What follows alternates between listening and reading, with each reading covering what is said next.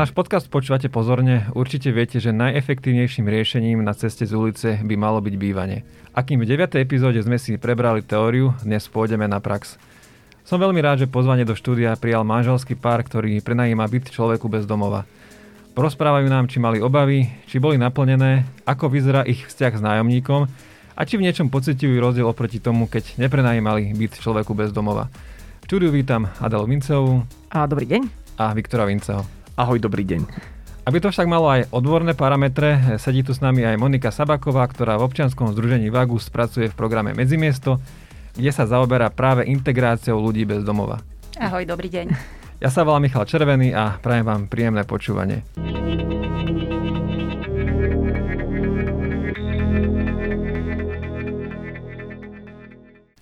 No ešte predtým, ako sa dostaneme k hostom v štúdiu, si vypočujeme Ivana Lorenca, koordinátora projektu bývania v občianskom združení proti prúdu, s ktorým Vinceovci na prenajme bytu spolupracujú. Na úvod by som rád predovšetkým poďakoval Adele a Viktorovi za možnosť byť súčasťou tohto príbehu. Adela ako väčšina našich prenajímateľov vlastne nás oslovila sama, poskytla nám tu možnosť byť sprostredkovateľom toho bývania medzi nimi ako prenajímateľmi a medzi nájomcom, pretože Adela s Viktorom si vybrali, eh, že ten nájomný vzťah bude napriamo, to znamená prenajmu byť priamo klientovi. V takých situáciách tá organizácia plní úlohu mm, uľahčovateľa komunikácie, je už hneď pri dohadovaní zmluvných podmienok, ďalej sa snaží o to, aby ten vzťah eh, medzi nimi fungoval, podporuje vzťah na strane klienta, kde zabezpečuje sociálnu službu a, na, a zároveň umožňuje, uľahčuje tú komunikáciu medzi prenajímateľom a nájomcom. O tom, ako sa nám to darí, musia, musia povedať oni, ale mám pocit, že takýto nájomný vzťah je stabilnejší, nakoľko pristupuje k nemu, pristupujú k nemu ďalšie dva subjekty a to je ten sociálny pracovník, ktorý pomáha klientovi zvládať celý ten proces toho zabývania, pomáha mu aj naďalej riešiť jeho E, požiadavky, ktoré ten klient cíti, že ich riešiť chce. A zároveň je tam, tá, sú tam pracovníci sociálnej nájomnej agentúry, ktorí sa snažia e, dopomôcť tomu, aby tá komunikácia, ktorá má predovšetkým prebiehať medzi prenajímateľom a nájomcom, bola čo najviac bezproblémová a aby sa čas odkryli nejaké prípadné rizika, ktoré vyplývajú z toho nájomného vzťahu. Dúfam, že sa nám to darí a našim cieľom je určite spokojnosť e, na oboch stranách. To znamená, aby klient si mohol vytvárať svoj vlastný domov a prenajímateľ mal dobrý pocit z toho, že je toho súčasťou.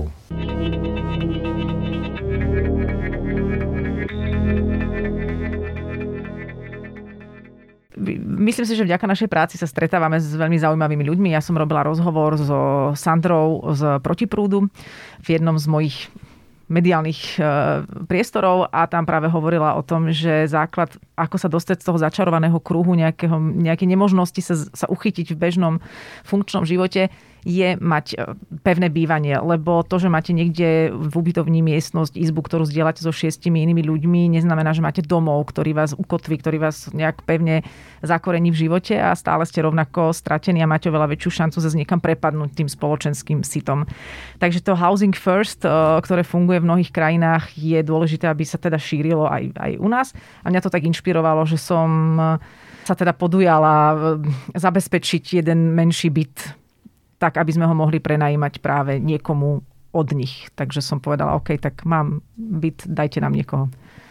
Dali sme si k tomu vlastne len krátku debatu, že čo my na to, ako to budeme zvládať. Budeme zvládať, čo to bude vlastne všetko znamenať. A dnes je to už viac ako rok. Je? No, predstav si. Lebo Viktor je ten, ktorý sa stará o všetky akože právne veci, lebo Viktor je ten príčetný z našej dvojice, ja som tá, ktorá teda začne niečo, za, zabezpečí to, urobíme to a, a Viki potom všetko okolo toho ošetrí. Takže aj po tej právnej uh, stránke aj tých pravidiel hry to vlastne všetko nastavoval Viktor a stará sa o to. Teraz tam treba okna ísť pozrieť, som ti zabudla pripomenúť. Aha. Ale môžeme pokračovať. Ďakujem pekne. Čiže už je tam viac ako rok a máte nejaký, nejakú predstavu o tom, že ako dlho by to malo trvať? No, základ je, aby to trvalo v podstate čo najdlhšie. Ten človek nemá mať pocit, a to je to dôležité, že je ohrozený, že môžeme ho kedykoľvek vyhodiť. Tam je skratka dohoda, teraz myslím si, že na koľko? Na 3 roky? Áno, my sme tam dali nejakú ohraničenú dobu s tým, ale že ona sa bude automaticky obnovovať, ak tam nebude žiaden problém a nebude tam žiaden problém, aspoň sa zatiaľ zdá, že by nemal Zatiaľ byť. sa zdá, že nie. Boli tam nejaké drobné momenty, o ktorých môžeme hovoriť, keď by mal niekto záujem sa do tohto pustiť, že netreba mať nejaké očakávania a, a treba sa inak pozerať na tých klientov, lebo majú za sebou rôzne príbehy. No, dostaneme sa k tomu. Dostaneme sa k tomu. No čiže zatiaľ všetko v pohode. Monika, možno tvoj komentár na tú dobu, ako sa rozhodli, alebo ako riešia ten, tú dobu prenajmu? Mne sa to veľmi páči, pretože o, presne o tom to je, že v tom housingu dávať tým ľuďom domov že nedávať im nejaký podnájom, nájom, podnájom na dobu určitú. Ten človek potom má nejaké obavy, lebo vie, že tu je niekde ten deadline a že čo so mnou bude potom. Ale to je super, že ste sa rozhodli, že dobre, sú tam nejaké tri roky, ale bude, ak bude všetko bez problémov, bude sa to obnovovať. A ten človek vie, že má nejakú istotu toho bývania. A, a pardon, a, a veľa tej psychiky a tej energie psychické môže venovať tomu, aby, aby sa presne začal ukotvovať v bežnom živote, lebo to je veľký stres a tlak, dokedy, kde budem a už, už je toto jeho prioritné, čím sa zaoberá. To je zaujímavé, že vlastne ten náš človek aj vždy, keď sme sa spolu rozprávali, keď sme tam boli sa pozrieť a keď sme na úvod nastavovali tie celé procesy a kde až do takých vecí, že keď sa tu vyhadzujú smeti a podobne, tak vždy hovorí o tom, o tom bývaní, že koľko tu bude môcť byť, nevyhodíte ma, keď ja zle vyniesiem smeti a podobne. Hej, mm. že, že ten, naozaj ten moment toho, že tu môžem zostať dlhšie ako 3 mesiace, na čo som bol zvyknutý, tak to je veľká vec pre tých ľudí a to si možno poslucháč, ktorý nás počúva, alebo človek, ktorý s tým nemal žiaden kontakt, si ja nevie predstaviť, aké to zrazu je, že mám bývanie zabezpečené stabilne na viac ako pár týždňov alebo mesiacov. A mali ste vy možno nejaké obavy pred tým, ako tam ten človek prišiel? Jasné, nebudeme sa hrať na hrdinov. My sme sa práve aj s Ivanom rozprávali a to teraz znie tak zvláštne. On dal takú akoby širokospektrálnu ponuku, že akí sú klienti k dispozícii. Dokonca sme sa bavili otvorene aj o tom, či by sme napríklad zvládli niekoho drogovo závislého alebo závislého na alkohole.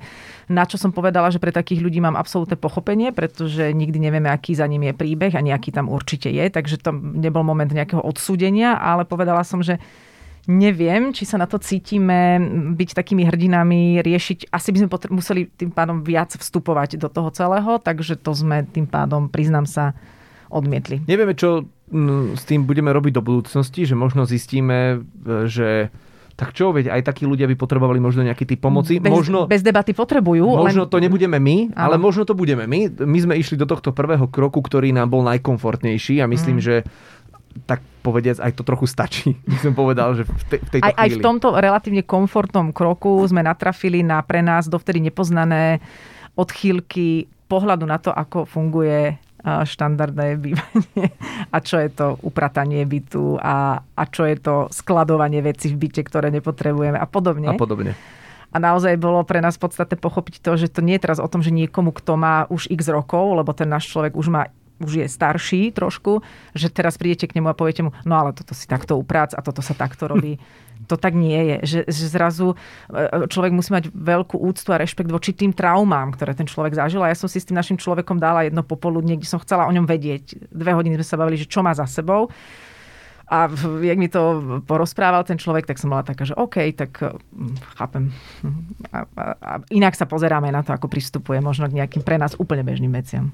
Monika, ešte možno e, k tomu výberu, tak e, a ako poznáme Housing First, hlavne z tých škandinávskych krajín, tak tam je úplne bežné, že teda, že každý dostane tú šancu a že práve, že sa uprednostňujú tí ľudia, ktorí sú na tom najhoršie. Tí najzraniteľnejší. Áno, ale u nás to nie je možné, uh, predpokladám, mm-hmm. a preto to možno ani organizácie tak, tak nerobia, že dávajú, že, že tiež si vyberajú možno ľudí, ktorí majú väčší predpoklad to zvládnuť, tak prečo to tak je? Vyberáme si presne preto, lebo na Slovensku nie je, alebo teda musíme pracovať s tým, čo na Slovensku máme. Čiže s tým, že nie je taký dostatok tých bytov, tak aj ako je legislatíva nastavená, treba nedá sa tu robiť ten čistý housing, ako ho robia v tých škandinávskych krajinách, ako si spomínal, alebo ako to robia Češi, v, Čes- e, v Českej republike sa to veľmi pekne rozbehlo. Je aj inak nastavené treba z príspevky na bývanie na Slovensku a príspevky na bývanie v Čechách, že v Čechách z toho príspevku na bývanie si ten človek naozaj to bývanie zaplatí. Počíta sa to nejakým veľmi komplikovaným vzorcom ale naozaj to vidie tak, že to vidie na pokrytie celého nájomného. Na Slovensku je to okolo 60 eur pre jednotlivca. Na jednej strane sa dá povedať, že je to také demotivačné, že človek potom stráti nejakú motiváciu hľadať si prácu, aby si mohol zaplatiť to bývanie, ale na druhej strane môže si riešiť tie iné veci. A na Slovensku teda sa to takto nedá, preto tých klientov vyberáme. A mám sa nejak aj venovať teraz uh, tomu procesu výberu, alebo až teraz, teraz ďalej? netreba. To možno odkážeme poslucháčov, že sme to nejako rozoberali v 9. epizóde tohto nášho podcastu kde boli Alexandra Karová z Vagusu ani Nabeňová z Protiprúdu. Možno vás dvoch by som sa spýtal, že ako ste nastavili to nájomné? Vyslovene priamo aj zo, zo Združenia proti prúdu povedali, že tam musí byť nejaká konkrétna suma, o ktorej ten človek vie, ktorú musí platiť a teda ten náš človek to aj veľmi pravidelne platí.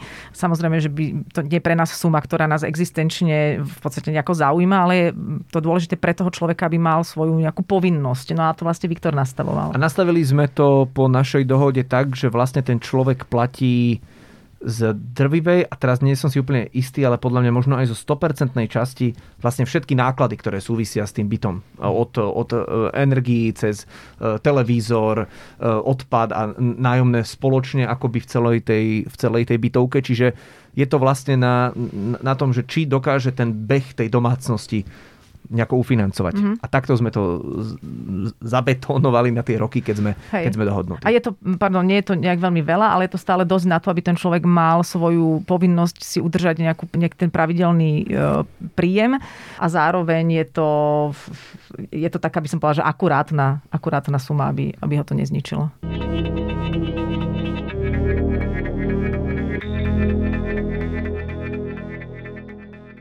Vidíte možno za ten rok na tom človeku nejaký posun? Na jeho živote, že, sa, že si možno vyriešil nejaké veci a tak ďalej, že sa nejak, nejak ďalej posunul? No vy ste boli teraz v kontakte, vy ste sa stretli kedy minulý týždeň alebo pred dvomi? Či Áno, to bolo? ale tam musím povedať jedno špecifikum, keďže chceme toho nášho klienta a chrániť a nehovoriť, e, že, že, že kto to je a čo je zač, ale má istý zdravotný handicap. A ten zdravotný handicap je veľmi determinujúci, ako sa ten človek vôbec môže nejako v spoločnosti uchytiť, ale napriek nemu tá naša osoba vykonáva, napríklad, že je predajcom časopisu a teď. Myslím si, že je aj zdravotne na tom lepšie. O tom sme sa hovorili, rozprávali aj s tou sociálnou pracovníčkou, že tie stresy z toho pocitu, že kde budem, ako budem, veľmi vplývajú aj na, na to zdravie. To je asi to, čo sme si všimli, ale zároveň je podľa mňa aj veľmi dôležité nemať takéto naše egoické očakávania, e, očakávanie, že tak, tu máš, ja som ti dal byt na teraz, ja čakám výsledky a čakám, že ty sa zlepšíš, alebo že mi budeš vďačný a nohy boskávať, lebo to je väčšinou ten prístup e, ľudí, ktorí iným pomáhajú, že chcú za to tú vďaku. A tú vďaku my samozrejme cítime, ale nemáme očakávania, že teraz my ideme mm, niekoho zmeniť a ale je, hovorím, že má svoj handicap a tam je ťažko sa nejak posúvať veľmi. A Monika, ako je to možno v praxi? Vy vo Vaguse už niekoľko rokov to robíte, mali ste mm, nie, niekoľko ľudí. Ako sa ako tá úspešnosť, možno, že, že kto to nezvládne a ako sa tí ľudia posúvajú? Tí klienti vlastne vždy odišli niekam, vždy odišli do nejakého typu bývania, že aj keď trebárs, lebo u nás je to ohraničené na dva roky ten program, aj keď celý ten program nedokončili, že skončili skôr, niečo sa tam stalo, ale neskončili na ulici. Že vieme, ešte medzi tými prvými klientami, ktorí boli ubytovaní, tak dvaja páni prešli do bývania, ktoré si našli. Jeden si našiel nejakú garzónku, ďalší prešiel do nejakého jednoizbového bytu, našiel si prácu toho jedného občas vydávame, že máme taký aspoň že očný kontakt, že vidíme, že funguje, o tom druhom nevieme nič, ale predpokladáme naposledy, teda pracoval, mal bývanie. O, jeden pár nám skončil v bývaní skôr, ale s tým, že ka- oni sa rozišli, každý si našiel iného partnera, ale každý z nich pracuje a niekde bývajú. Ďalší partneri nám odišli takisto skôr, ale išli do ubytovne, do iného bývania. Čiže na ulici neskončil zatiaľ žiaden z klientov. Že skôr sa ako keby nakopli, hej, dá sa povedať. Áno. Keď to tak počúvam, že išlo o posun vyššie. Hej, že, že malo to nejaký zmysel, uh-huh. tá naša práca s nimi. Že určite niečo to, niečo to tam nechalo. Keď si tu rozprávala o tom napríklad upratovaní bytu a ďalších takýchto veciach, o tých obavách, tak eh, to, to sme úplne nedokončili. Uh-huh. Takže aké boli tie obavy a naplnili sa, nenaplnili? Uh, no je to takto, že museli sme aj my pochopiť, že keď niekto je naozaj dlhé roky na ulici, tak, si, tak má iné návyky a iné štandardy. Ale vôbec to nebolo nejaké nehygiene. To pozor, to zase vôbec nie. A, ale napríklad my sme to pochopili e, potom, ako sme sa rozprávali s ľuďmi z protiprúdu, že tie traumy si dokážu potom vyvolať rôzne následky typu skladujem si doma veci, lebo mi to podvedome, podvedome dáva pocit, že niekde môžem niečo skladovať, alebo že mi to dáva nejakú istotu po všetkých tých traumách a neistotách, čo som zažil. Takže áno, ten interiér toho bytu má trošku taký iný mm, nádych, ako by sme to čakali u ľudí, ktorých bežne navštevujeme ale nie je to nič devastačné, deštrukčné.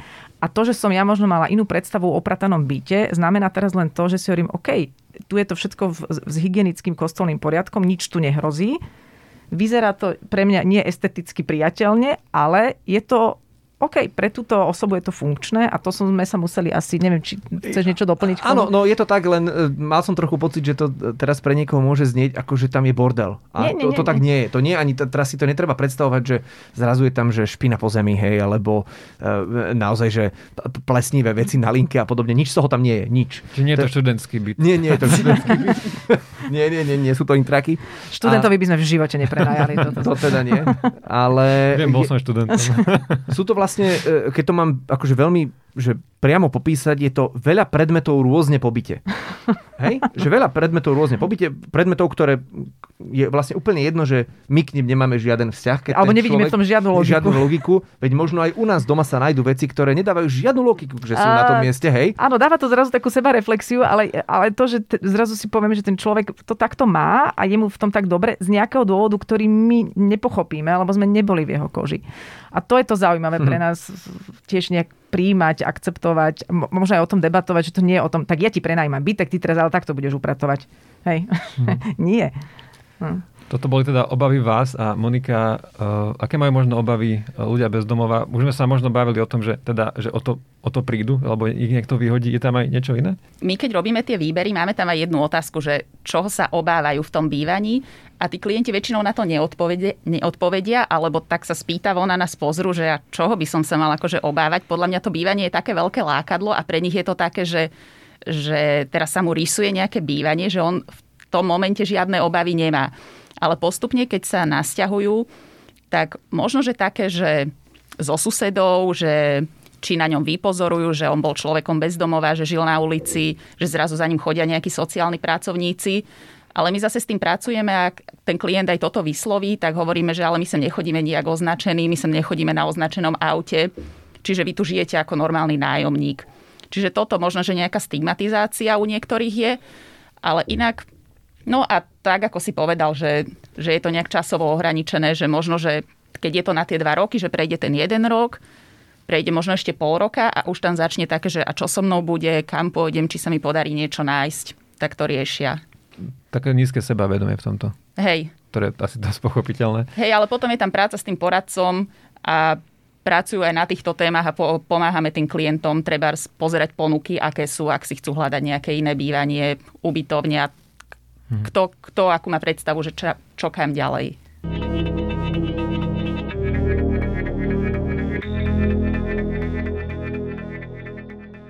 Aj vy vlastne uh, to máte tak, že to neprenajímate priamo, ale cez teda proti prúdu. Teda, vám, teda nie, že prenajímate priamo, ale že vám pomáhajú s tým, s tým kontaktom s tým klientom. Úplne. Ten, spro... Vysvetli to radšej za mňa. Je to, je to technicky, že technicky sme, áno, úplne sme v, vo vzťahu, ten klient a my úplne priamo zmluvne, keď sa tak bavíme, ale vlastne áno, aj to, to nastavenie toho všetkého úvodu, aj, aj papierovo, aj komunikačne, aj možno nejaké rady, typy, a potom samozrejme tie návštevy sa dejú cez protiprúdu, čiže um, sú ako keby neoddeliteľnou súčasťou mm. toho nášho vzťahu. Ale pardon, prvýkrát som tam teraz bola, že bez toho, aby tam bol ten, tak. ten, ten medzistupeň, že sme boli iba mm, my dvaja spolu s tým klientom. No a aké to bolo? Bolo to fajn. To sme debatovali o Vianociach. Že, že aké budú Vianoce? Že, áno, že kde s kým to ma zaujímalo, no, napríklad. A celkovo, v čom vám pomáhali tí, tí sociálni pracovníci? Že a myslím si, že nastaviť alebo zjednotiť tie nejaké očakávania z oboch strán, lebo to sú naozaj, a teraz to nejako neposudzujem, nenalepkujem, sme z tak odlišných svetov, že to, čo je pre nás normálne, pre tých klientov je niečo úplne iné normálne. A naopak. A naopak a je veľmi zvláštne uh, zrazu v tej rýchlosti pochopiť, že aha, toto je pre niekoho norma a treba ju rešpektovať, lebo za tým je nejaký príbeh. Takže to, to, to zladenie na jednu vlnu a takéto vzájomné pochopenie, pričom e, všetci sa musia v tom cítiť slobodne, ale zároveň zodpovedne, lebo aj ten náš klient má istú zodpovednosť tak to je, bolo asi to najkľúčovejšie z ich strany. Presne. A možno aj to, že, že oni sa s tým našim človekom poznajú, alebo poznali ešte predtým, než sme išli do toho vzťahu. To znamená, oni o ňom vedeli viac, ako sme vedeli my a vedeli tým pádom aj nás akoby na to nejako trochu pripraviť. Že že keď sa stretneme, že čo to bude zač, čo, čo môžeme očakávať. A potom samozrejme, to, čo hovorila Adelka presne, je to o zrovnávaní tých, tých e, očakávaní aj súčasných, aj do budúcnosti. Že čo si od toho vlastne obidve strany sľubujú a aby sa nejako začali približovať v tom, že čo je to dobré. Čo je naša spoločná norma. Čo je naša spoločná norma, presne. Hmm. Čo je ten spoločný, spoločná norma, spoločný cieľ?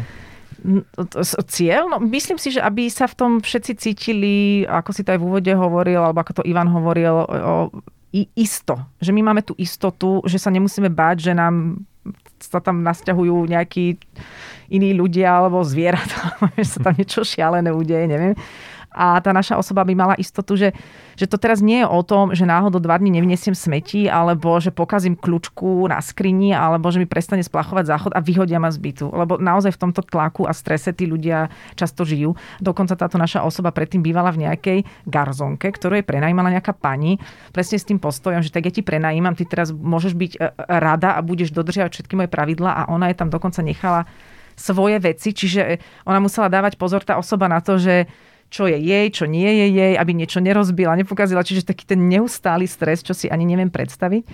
Teraz nezažíva tento náš človek a je veľmi, veľmi e, vďačný, ale my nemáme očakávania, že teraz nám bude umývať okna každý deň a piec tortu. No. Monika, z pohľadu sociálnej pracovníčky, ktorá komunikuje pravidelne s klientmi, ktorí sú v bývaní, tak e, O čo ide pri tých stretnutiach? Tie stretnutia sa, ako si povedal, pravidelne, že odohrávajú sa každý týždeň. Možno v tých úvodných fázach stiahovania, nasťahovania sa do toho bytu sú častejšie, lebo treba sa aj zoznámiť s tým bytom, s okolím, s budovou ten klient má možno nejaké obavy, neistoty, takže kľudne možno, že aj trikrát za týždeň sa s ním stretávame a potom, keď už tie pôvodné, tie úvodné stresy odpadnú, tak e, to nastavíme na tú frekvenciu raz týždenne a tie poradenstva prebiehajú v bývaní klienta. A je to aj preto, aby my sme tam robili takúto vizuálnu kontrolu toho bytu, ale nie je to o tom, že tu sú omrvinky na zemi a že pozeráme, čo je v chladničke a či má uloženú špajzu a skriňu. Ale tak, aby sme videli, že ako, či vôbec ten človek vie bývať, lebo to je také, že my si to nevieme nejak predstaviť ľudia, ktorí štandardne celý život bývame ale títo naši klienti, tak ako ste aj vy hovorili, že oni si nesú nejaké svoje zvyky z tých svojich pôvodných bývaní a fakt, že tam sú aj obavy vôbec, že používať práčku niektorých klientov alebo zapínať šporák, také tie, že ktoré bežný človek sa fakt nad tým ani nezamyslí. Takže toto riešime a potom tie poradenské témy, ktoré tí klienti prinášajú od tých úradných, že doriešiť si dlhy, osobný bankrot, komunikácia s exekútormi, doriešiť si zdravotný stav, vyhľadať lekára, nejaké preventívne prehliadky u lekára.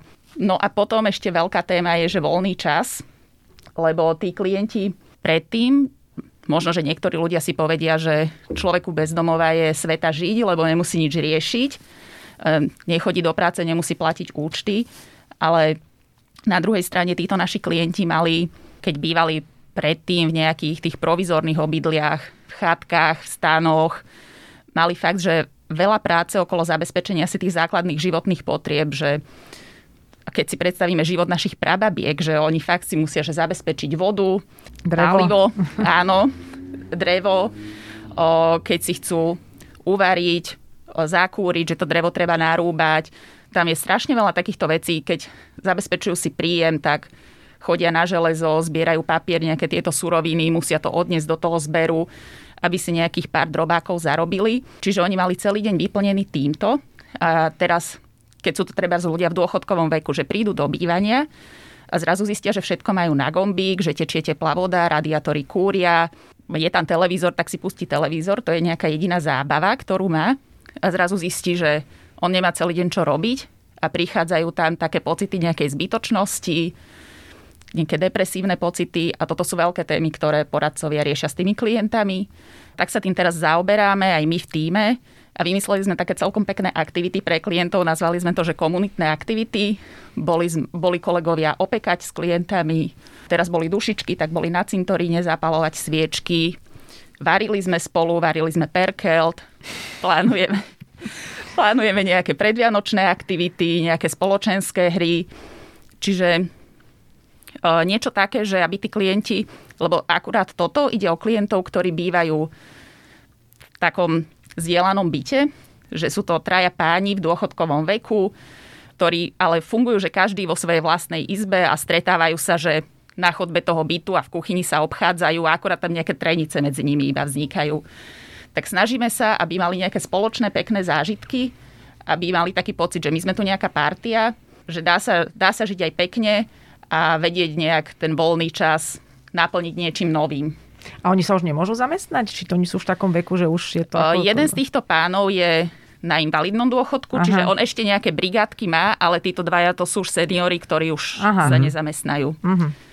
No a potom s tými klientami, ktorí sú v produktívnom veku, tak riešime písanie životopisu, hľadanie práce. Ak sú zamestnaní, tak Niektorí treba majú problém, že pochopiť pracovnej zmluve, pochopiť výplatnej páske, tak takéto veci s nimi mhm. riešime. A vieš si predstaviť, že by ste mali takú vysokú úspešnosť s tým housingom, keby nebolo sociálnych pracovníkov, lenže tým ľuďom tu máte byt a, a to, poradenstvo je tam, to poradenstvo je tam podľa nás veľmi dôležité. Fakt ten človek sám, ja neviem, že či by, to, či by to fungovalo aj v tom čistom housingu, v tom celkovom princípe je tam dôležité, aby tam boli tie návštevy tých poradcov a spolupráca.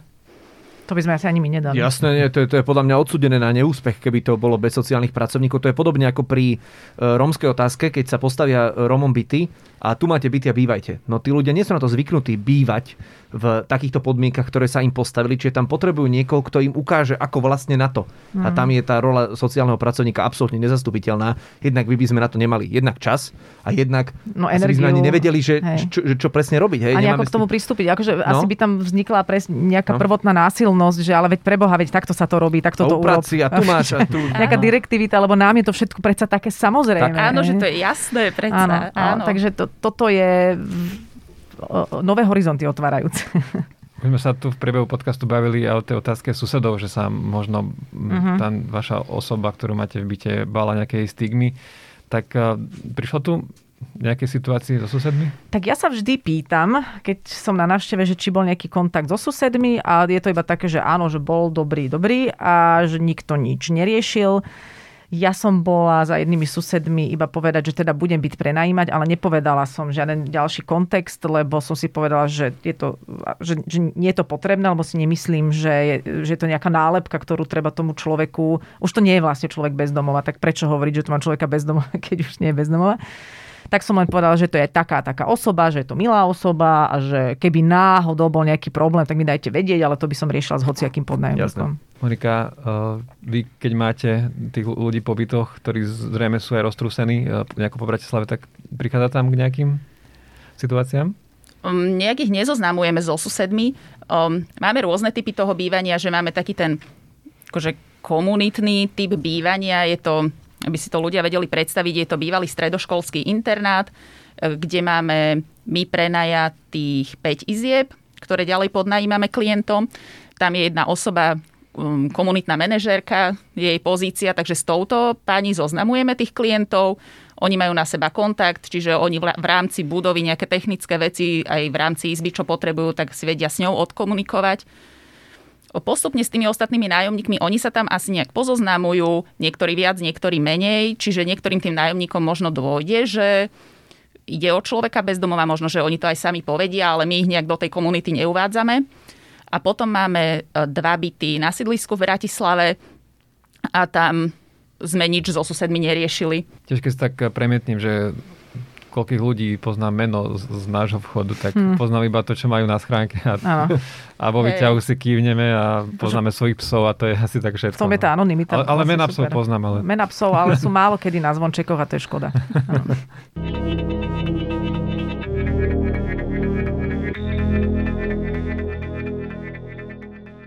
Spravili by ste to znova? To, takto? Áno. S tou skúsenosťou, ktorú máme, tak úplne bez, bez akéhokoľvek rozmýšľania snať. Ja si dokonca myslím, že aj keby sme mali možno náročnejšiu skúsenosť, ktorá by povedzme za nejakého dôvodu zlyhala, dala by som tomu šancu znova. To len chcem tým povedať, že, že môže sa stať, že to nejak nie, nemusí klapnúť, však aj ten vzťah s hociakým podnájomníkom nemusí klapnúť, takže len aby ľudia nemali možno obavu, že no takto celé zlé, to sa nedá, nerobme to. Ja myslím si, že, sa, že každému sa dá nájsť podnájomník, ktorý sadne tak z tohto akože klienta takéhoto typu. A keď nás teraz niekto počúval a možno mu to dal teda chrobáka do hlavy a váha, tak uh, máte pre neho nejaký odkaz?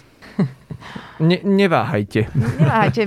Takto, ja by som povedala, že, že si myslím, že je veľa ľudí, teda veľa ľudí, preboha, veľa ľudí má aj veľa vlastných finančných, sociálnych problémov, ale zároveň aj dosť ľudí, ktorí majú nejaké byty, garzonky, jednoizbové, ktoré ležia ľadom, neviem, po, po babke, po detkovi, v hociakom kontexte a že, že pokiaľ to nie je pre vás existenčne dôležité na, na tom zarábať, tak je to určite cesta, ako urobiť túto spoločnosť lepšiu pre nás všetkých. To nie je o tom, že ja teraz niekomu pomáham, ja niekomu pomáham, alebo my niekomu prenajmame byt, aby sme sa my všetci mali lepšie, že to skrátka sme v tom nejakom spoločnom košiari, takže by som sa asi takto na to pozerala. Že môžeme byť e, súčasťou toho riešenia, ak hovoríme a špeciálne vo veľkých mestách a nielen slovenských, ale aj európskych, keď hovoríme o tom, že e, bezdomovectvo rastie ako, ako téma, ako problém, tak e, to bývanie je top dôvodom, prečo to tak je. Tí ľudia proste nemajú naozaj sa kde ako dôstojne vyspať.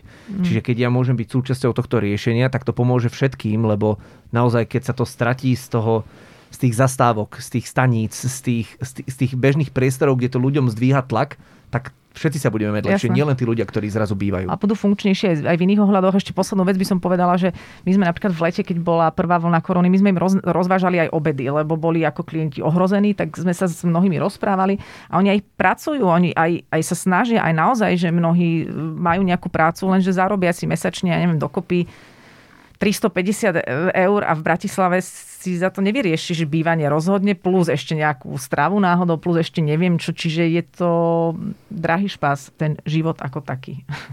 To bol teda odkaz možno jednotlivcom, ale čo ak nás počúva nejaký šéf nejakej developerskej firmy? Že by postavil... No rozhodne by som asi nepostavila jeden celý taký, že dom pre klienta.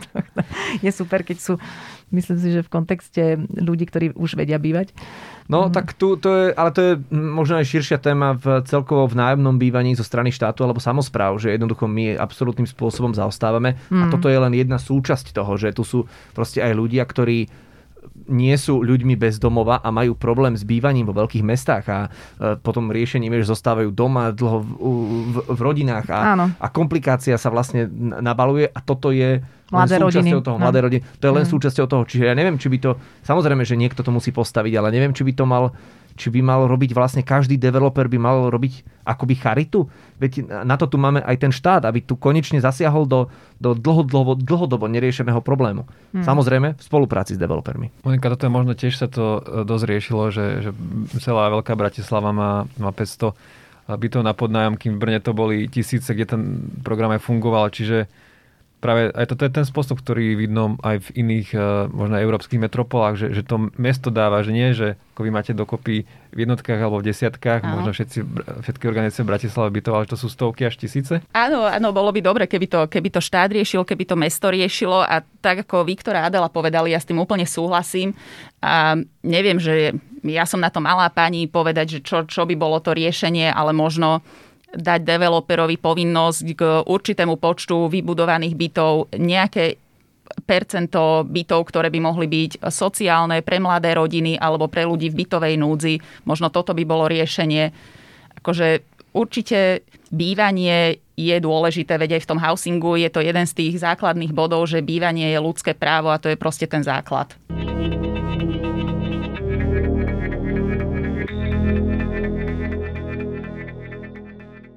Dobre, tak takouto peknou idealistickou vetou sme ukončili tento podcast. Ja som veľmi rád, že pozvanie prijala Adela Vincová. Ďakujem za pozvanie. Monika Stabaková. Ďakujem. A Viktor Vince. Ďakujem aj ja. Ja sa volám Michal Červený a do počutia niekedy na budúce. A ešte odkaz na záver. 25. novembra organizujeme už 8. ročník podujatia Noc zvonku. Svojou účasťou vyjadrite podporu 23 tisíc ľuďom bez domova a tisíckam ľudí ohrozených stratou bývania. Navyše pomôžete vyzbierať peniaze na pomoc ľuďom bez domova, s ktorými Vagus pracuje. Za každého zapojeného spáča dostane od partnerov podujatie Vagus 20 eur a jedny teplé ponožky. Ako sa zapojiť? Zistíte to online na Instagrame a Facebooku nášho združenia.